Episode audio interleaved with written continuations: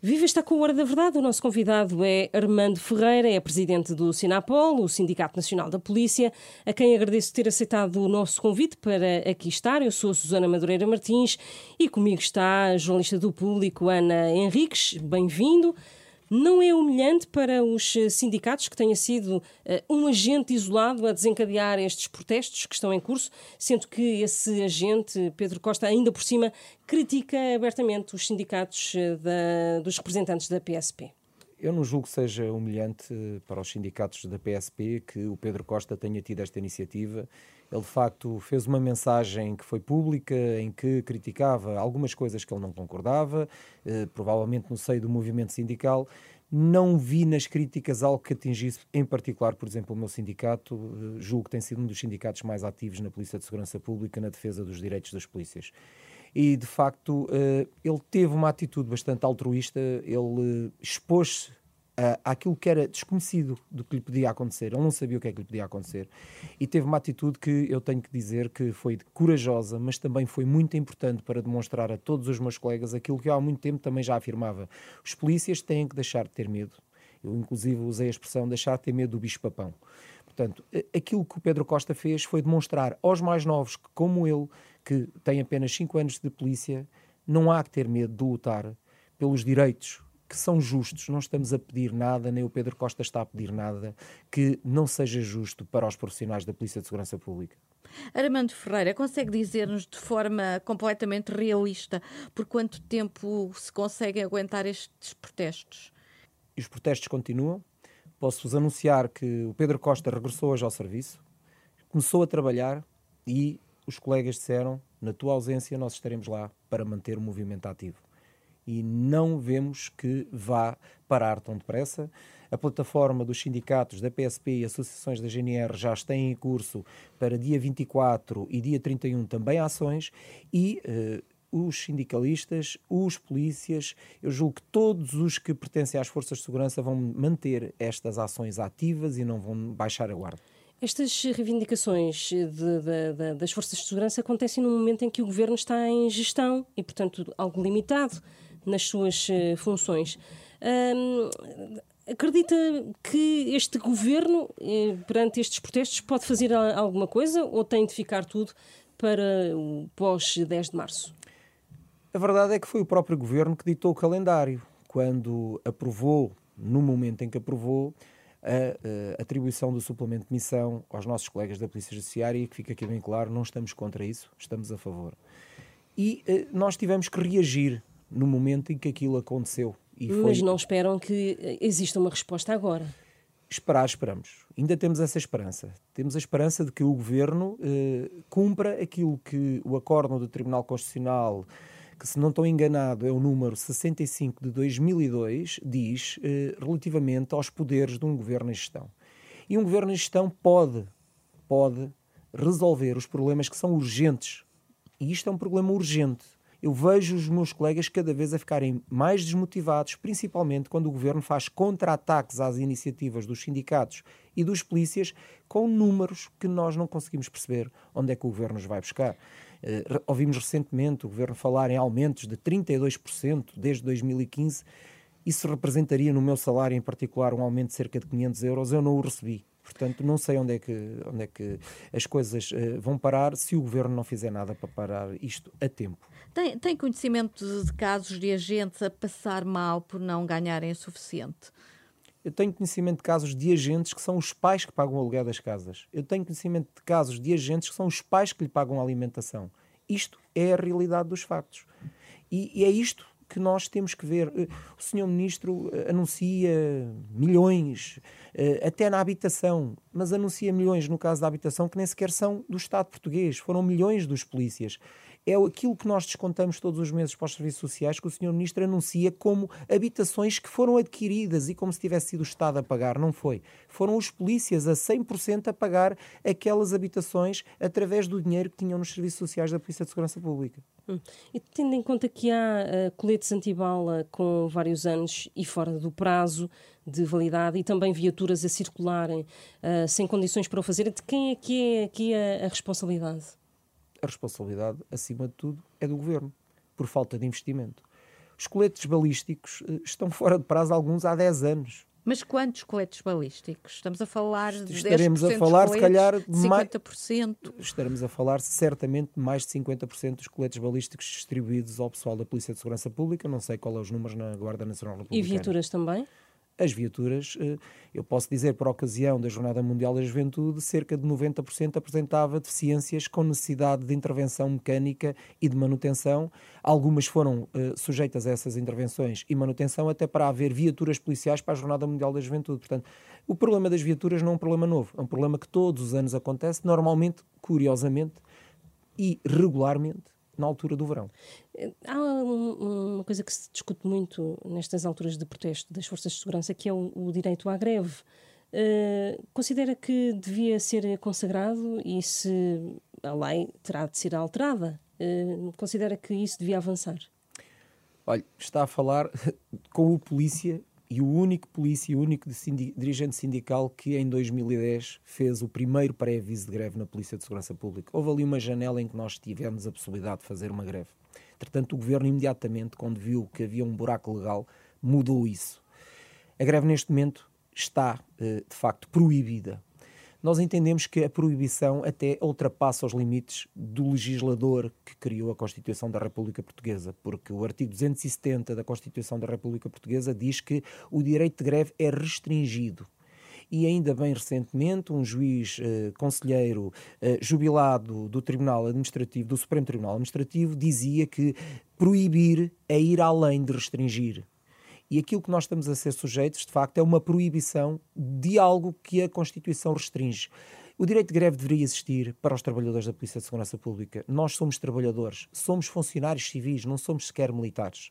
O direito à greve deveria existir com, obviamente, condicionantes, com uh, serviços mínimos assegurados a um determinado uh, uh, limite, mas sendo certo que neste momento eu considero que nós, Polícia de Segurança Pública, já estamos em greve. Com a falta de efetivos, nós já estamos a trabalhar nos serviços mínimos. Ou seja, se neste momento houvesse greve, poucos existiriam para ir trabalhar. E, e, e de facto, eu uh, vejo que o direito à greve deve ser regulado, e deve ser implementado na Polícia de Segurança Pública e acho que é importante uh, o Governo ou futuros governos uh, reverem essa situação. Ainda voltando à questão dos equipamentos, qual é a probabilidade de centenas de equipamentos ficarem inoperacionais no mesmo dia, à mesma hora? Não é fácil pensar em sabotagem. Carros, nomeadamente... Os equipamentos já estavam com problemas. Naquele dia, os polícias deixaram foi de aceitar trabalhar com equipamentos com problemas que é diferente. Mas nega que tenha havido algum tipo de sabotagem dos equipamentos? Eu desconheço que tenha havido. Eu desconheço. Não tenho conhecimento e uh, não me revejo uh, caso tenha existido atos desse tipo. Ninguém pisou a, a legalidade? Que eu tenha ver. conhecimento, não. Hum. Em 2013 tivemos uma invasão das escadarias do Parlamento por parte de, de manifestantes também das uh, forças de segurança. Na altura, o Ministro da Administração Interna era Miguel Macedo.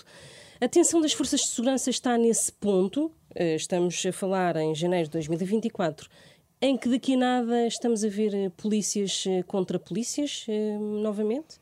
Eu acho que neste momento não vai haver nunca polícias contra polícias. Eu vejo os meus colegas do Corpo de Intervenção a dormir noites a fio no Parlamento, em apoio àquilo que se está a passar. É impossível neste momento haver polícias contra polícias. Não vai voltar a existir, tal e qual como eu também não acredito que quem quer que seja vá subir as escadas neste momento, porque a última coisa que nós queremos na Polícia de Segurança Pública é perder um diretor nacional que está ao nosso lado. E se as manifestações agendadas para os próximos dias descambarem em violência? Os polícias uh, certamente uh, não vão fazer isso, não vão descambar em violência.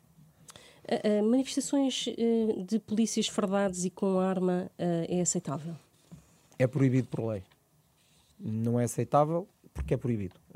A lei da manifestação diz que nenhum manifestante pode estar armado, nem mesmo um elemento das forças de segurança. E fardado? Fardado. Há uma restrição, restrição na, na lei sindical que, desde a alteração da lei sindical em 2019, impede manifestações de polícias fardados. Estava a falar do, do apoio que o diretor nacional da PSP manifestou aos seus homens neste protesto ele não devia ser consequente e apresentar a demissão se concorda com estas reivindicações e não é ouvido pelo governo? A pergunta e a reflexão que eu deixo é: se ele o fizesse, outro que seria escolhido não viria fazer pior e não viria tentar acabar com aquilo que está em curso? Os polícias estão ao lado do seu diretor nacional, tal e qual como o senhor diretor nacional está ao lado dos seus polícias. E, deixe-me acrescentar, não se tente uh, usar a figura do diretor nacional para uh, tentar uh, o governo, de alguma forma, pressionar os polícias, porque eu reafirmo, os polícias estão ao lado do diretor nacional. E Barros Correia não podia ter antecipado este, este problema antes de o suplemento da Polícia Judiciária ser aprovado e depois promulgado pelo Presidente da República? Ninguém sabia o que é que estava a passar. Eu atrevo-me a dizer que se calhar nem o próprio Ministro da Administração Interna. Isto eh, provavelmente eh, terá apanhado quase toda a gente de surpresa, apanhou-nos a nós. O Sinapol tinha estado em reunião no Ministério da Administração Interna no dia 22 de novembro, a quem nos foi transmitido e, e que nos foi transmitido que não havia dinheiro, não há dinheiro. E de repente nós vemos um diploma a ser aprovado para um suplemento de missão que não estamos contra ele e inclusive com efeitos retroativos a janeiro de 2023. Ou seja, os meus colegas da Polícia Judiciária vão receber retroativos desde janeiro de 2023 deste suplemento de missão. Volto a dizer, não estamos contra isso. Mas, mas que indícios é que tem de que o próprio ministro terá sido surpreendido?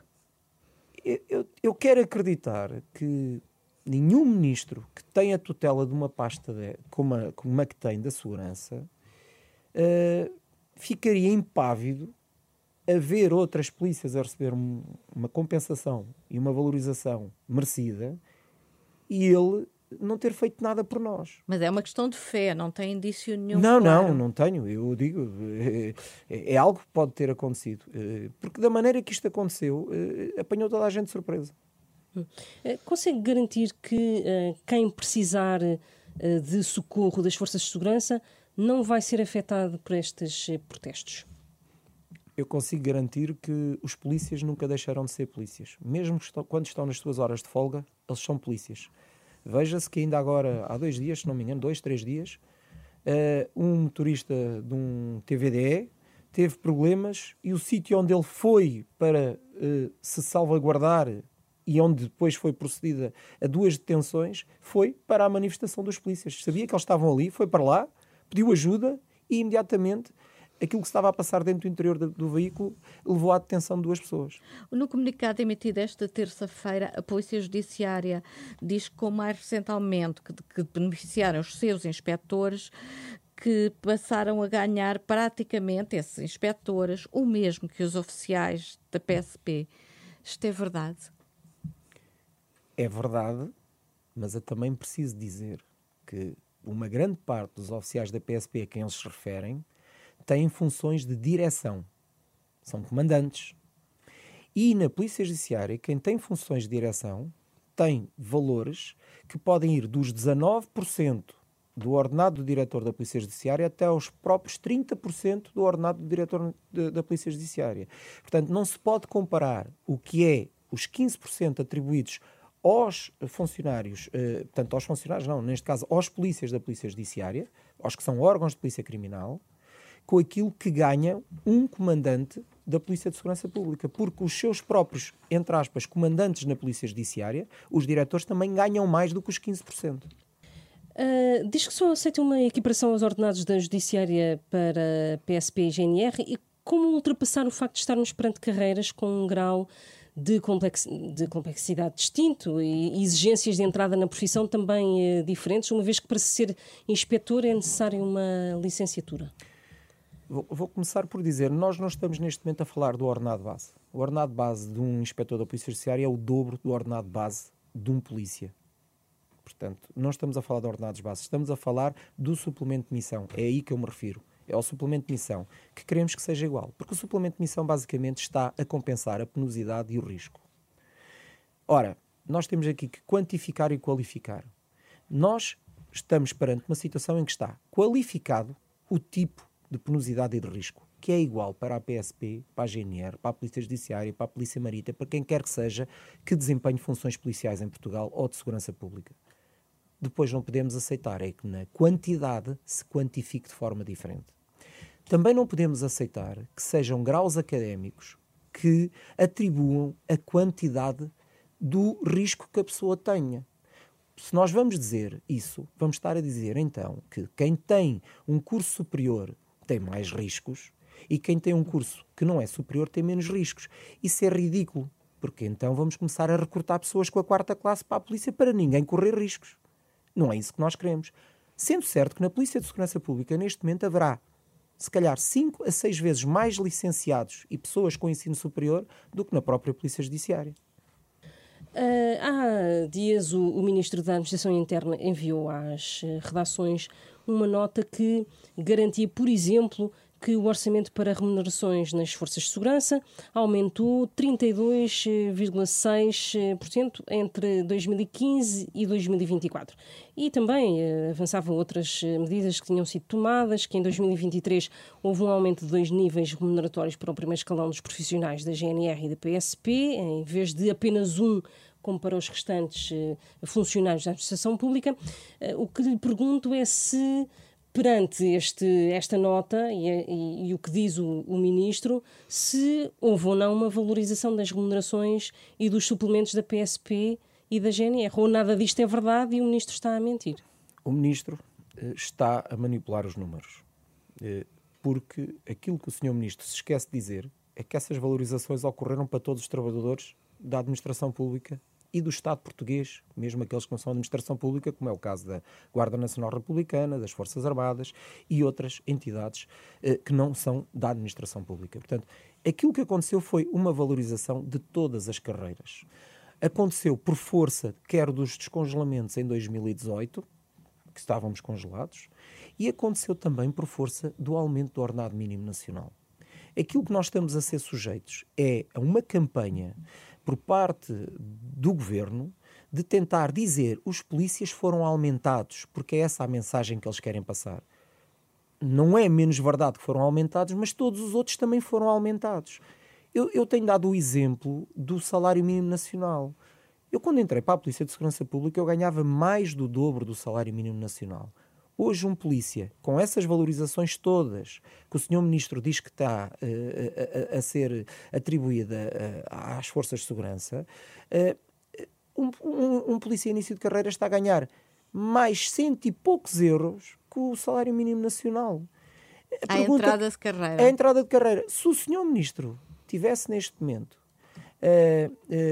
dito aos polícias: olha, só vou valorizar em uma posição remuneratória o início da carreira na Polícia de Segurança Pública. Neste momento, um polícia ganhava tanto como o ordenado mínimo nacional. É isto que se quer de um profissional da segurança pública: ganhar o, o mesmo que o ordenado mínimo nacional, quando no passado já ganhou mais do dobro.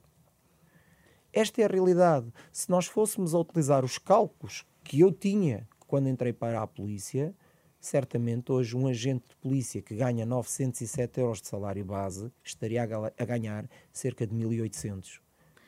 Um, estes protestos a manterem-se até à data das eleições, a PSP vai conseguir uh, e a GNR vão conseguir garantir a segurança necessária ao ato eleitoral ou poderá haver um protesto a esse nível? Vamos ver a segurança ela será sempre garantida. Se, vai, se, se, haverá protestos nessa altura, é uma coisa que não pode, não, não pode ser descartada. Mas uh, poderá haver protestos que ponham em causa a segurança ou a, a realização das, do próprio ato eleitoral? Certo. Eu posso afirmar que, por iniciativa dos sindicatos e das associações, da, portanto, sindicatos da PSP e associações da GNR, não será feito nada que ponha em causa a segurança pública. Tudo o que existir será antes ou depois? nem antes nem depois. Da nossa parte, o movimento sindical e associativo está balizado pelas regras de um Estado democrático e irá cumpri-las. É isso que eu posso dizer. Sei que o descontentamento é elevado e também sei que há movimentos inorgânicos que têm outros pensamentos. E sobre isso, eu, uh, sinceramente, uh, não posso responsabilizar enquanto dirigente sindical para afirmar uh, aquilo que eu não tenho a certeza. Eu espero que, volto a dizer e reafirmar, o governo se aperceba o estado em que a situação está. Está, digamos, mesmo na linha vermelha. E, e, eu não quero que ele ultrapasse a, a linha vermelha. Eu sou pai, sou marido e eu estou preocupado com a segurança pública. Hum. Protestos espontâneos nessa altura podem acontecer. Podem, quer dizer, nós não temos controle sobre isso. Um, qual é o mínimo que aceitam para pararem os protestos? É sempre a equiparação do suplemento ao suplemento da Polícia Judiciária, do suplemento salarial? Neste momento é. É porque não se pode uh, uh, qualificar uma coisa e depois quantificar de forma diferente, como eu já disse. Se o risco, a penosidade, a missão é valorizada na Polícia Judiciária naquele valor, deve ser valorizada nas outras forças policiais em igual valor. Até porque quem, no primeiro contacto com a criminalidade e com as situações de emergência, atua é a Polícia de Segurança Pública e a Guarda Nacional Republicana. Basta olhar para o número de polícias mortos. Os números de polícias mortos nas Forças de Segurança PSP e GNR é de 30 para 1 na Polícia Judiciária. Logo, é mais do que evidente os riscos de quem tem morrido. Da mesma forma que, nas categorias hierárquicas, também se verifica isso. Quem morre mais são os agentes e depois os chefes. É preciso entender isso. Eh, deixa-me perceber ainda em relação à própria campanha eleitoral, ao período de campanha, estamos a falar de, de fevereiro, finais de fevereiro, eh, inícios de março, uh, admitem levar os protestos para esse período? E, e, para dentro da própria campanha, por exemplo, protestos à porta de uh, comícios de, dos uh, principais partidos, PS, PSD, a plataforma uh, já decidiu nesse sentido. Irá uh, manter as ações de protesto durante a campanha, com presença assídua na campanha, uh, nos atos de campanha eleitoral que se forem desenvolvidos em todo o país. O novo líder do Partido Socialista já mostrou algum interesse em reunir com a plataforma de sindicatos e já lhe foi dado algum sinal aos sindicatos, uh, nesse sentido, por parte de Pedro Nuno Santos? Sim. Uh, dizer que a plataforma dos sindicatos e associações uh, convidou todos os partidos políticos para uma reunião dia 26. Mas é uma reunião em que queremos que estejam todos na mesma sala ao mesmo tempo. Porque se se entendem dentro do, do, do Parlamento, terão que se entender também naquela sala. Entendemos então que nunca ficaria bem reunirmos com um líder partidário antes dessa reunião do dia 26. E por isso eh, já foi demonstrada a disponibilidade ao Sr. Secretário-Geral do Partido Socialista de que, a partir do dia 29, estamos disponíveis para reunir com ele ou com qualquer outro líder partidário. E o silêncio do Presidente da República sobre este processo espantam? Deixa-me um bocadinho pensativo, uh, ainda que o Sr. Presidente da República tenha feito uma recomendação quando aprovou o diploma da Polícia Judiciária mas eu julgo que o Sr. Presidente da República, que é uma pessoa também de causas, eh, daria um bom sinal se já tivesse ido visitar eh, os polícias que estão no Parlamento. Eh, os polícias já há muito tempo falam nisso. Onde é que anda o nosso Presidente da República? Há algum tipo de apelo que, que, que façam nesse sentido? Porque neste momento o Presidente da República está numa espécie de recato pré-eleitoral ou pré-campanha eleitoral uh, imposto por ele, por ele próprio. Que eu posso dizer ao Sr. Presidente da República, uh, que eu conheço pessoalmente, uh, é que neste caso em concreto era importante para os polícias sentirem que também o Presidente da República está com eles, não só por um texto, mas também por uma palavra pública. Era importante. Também seria importante, porque seria, para além do texto que já escreveu, a, a acompanhar uh, portanto, a aprovação do diploma da Polícia e Judiciária. E defendendo a equidade, não é? Exatamente. É? Vir a público também dizê-lo de viva voz. Isso não seria uma ingerência uh, na, neste período pré-eleitoral? Não acho que sim, que seja assim. Uh, até porque ele estaria a dar um recado a todos. Não era só um em particular. Uh, eu já ouvi o governo português a, a dizer que uh, agora não vai fazer nada porque não quer ser acusado de atos eleitora, eleitoralistas. Eu acho que aqui não há ato eleitoralista nenhum. Aqui há mesmo uma resolução de um problema que urge tratar e que nós não sabemos o que é que pode acontecer no futuro. Agradeço a Armando Ferreira, é o presidente do uh, Sinapol, o Sindicato Nacional da uh, Polícia, a quem agradeço de novo ter aceitado aqui estar. Uh, regressamos na próxima semana para mais um Hora da Verdade.